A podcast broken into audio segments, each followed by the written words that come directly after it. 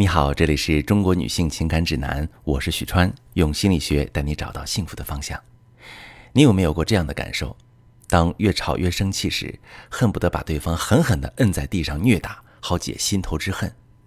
吵完架之后，完全忘了当初为什么吵架。那无论是情侣还是夫妻，在感情的最初，我们总是会想做彼此的天使。但即使非常甜蜜的夫妻，也还是无法避免想法不一致的时候。吵架其实是两个人相处中必然经历的过程。一段感情中，吵架并不是全有害的。只要学会运用科学的吵架模式，不仅不会伤害彼此的感情，反而会让两个人越吵越甜，越爱越深。那什么样的吵架方式可以让夫妻之间越吵越甜呢？我们来看一个案例。在我的咨询中，有这么一对夫妻。妻子每天白天上班，晚上下班回到家之后，又要照顾孩子的吃喝拉撒，经常哄睡孩子之后自己在加班，感觉身心俱疲。丈夫不仅不帮忙，还总在妻子忙得团团转时黏着妻子，要跟妻子亲密接触。有一次，妻子再也忍无可忍，爆发出来，对丈夫大喊：“滚远点儿，别妨碍我！你永远都是那么自私自利。”丈夫被拒绝之后也生气了，说：“好，我走得远远的，再也不碍你的眼。喜欢我的人多的是，你别后悔。你威胁谁呢？没有你，我过得更轻松。”撕心裂肺的争吵之后，接着就是没有期限的冷战。在这个案例中，夫妻两人之所以争争吵，其实是因为彼此的情绪跟需求没有被看见。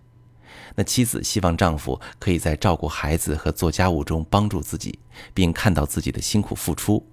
而丈夫则希望通过夫妻之间的亲密接触来满足自己情感上的需求。其实吵架的目的都是希望对方能看到自己的情绪，满足自己的需求。当我们了解了吵架的原因和目的之后，可以尝试复盘思考，看一看自己的情绪是怎么发生的，可以观察自己的身体有什么反应，脑子里蹦出什么样的想法。然后自己又是怎么做的？再去整理自己的行为对对方的影响。具体呢，可以通过一个句式进行思考，就是我做了什么让你怎么样了？然后你越怎么样，就让我越怎么样。回到上面的案例当中，我们通过这个思考句式来修复这次吵架的影响。妻子说：“我对你发火，说你自私自利，你怎么做的？”丈夫说：“哦，我进入自我保护的状态。”回击你，我不是没人要。妻子说，然后我更生气了，说没你我过得更轻松，但是我心里很受伤，你没有安慰我，还威胁我。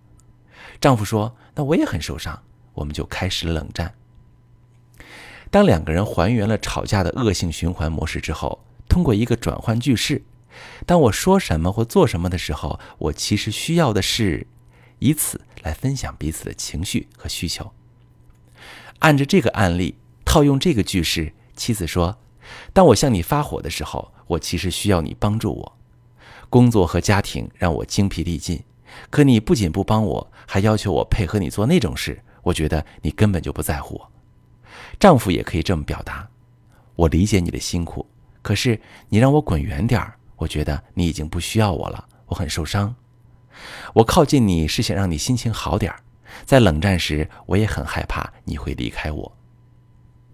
当两个人分享内心深处的情绪和需求之后，下一步就可以商量找到一个同时满足彼此需求的平衡点，在下一次遇到类似的问题时，就能更好、更有效的解决。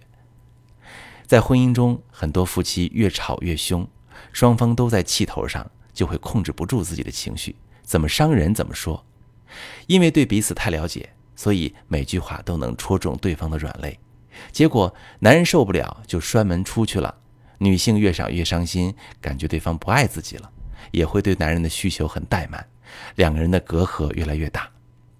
当女性感受到自己被忽视时，会变得患得患失，为了证明对方爱自己，可能会要求或控制对方的行为，比如说要求老公晚上十一点前回家，要求老公告诉自己行程。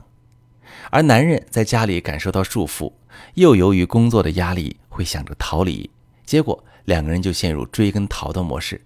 外面出现一个善解人意的女人，感情出现严重的危机。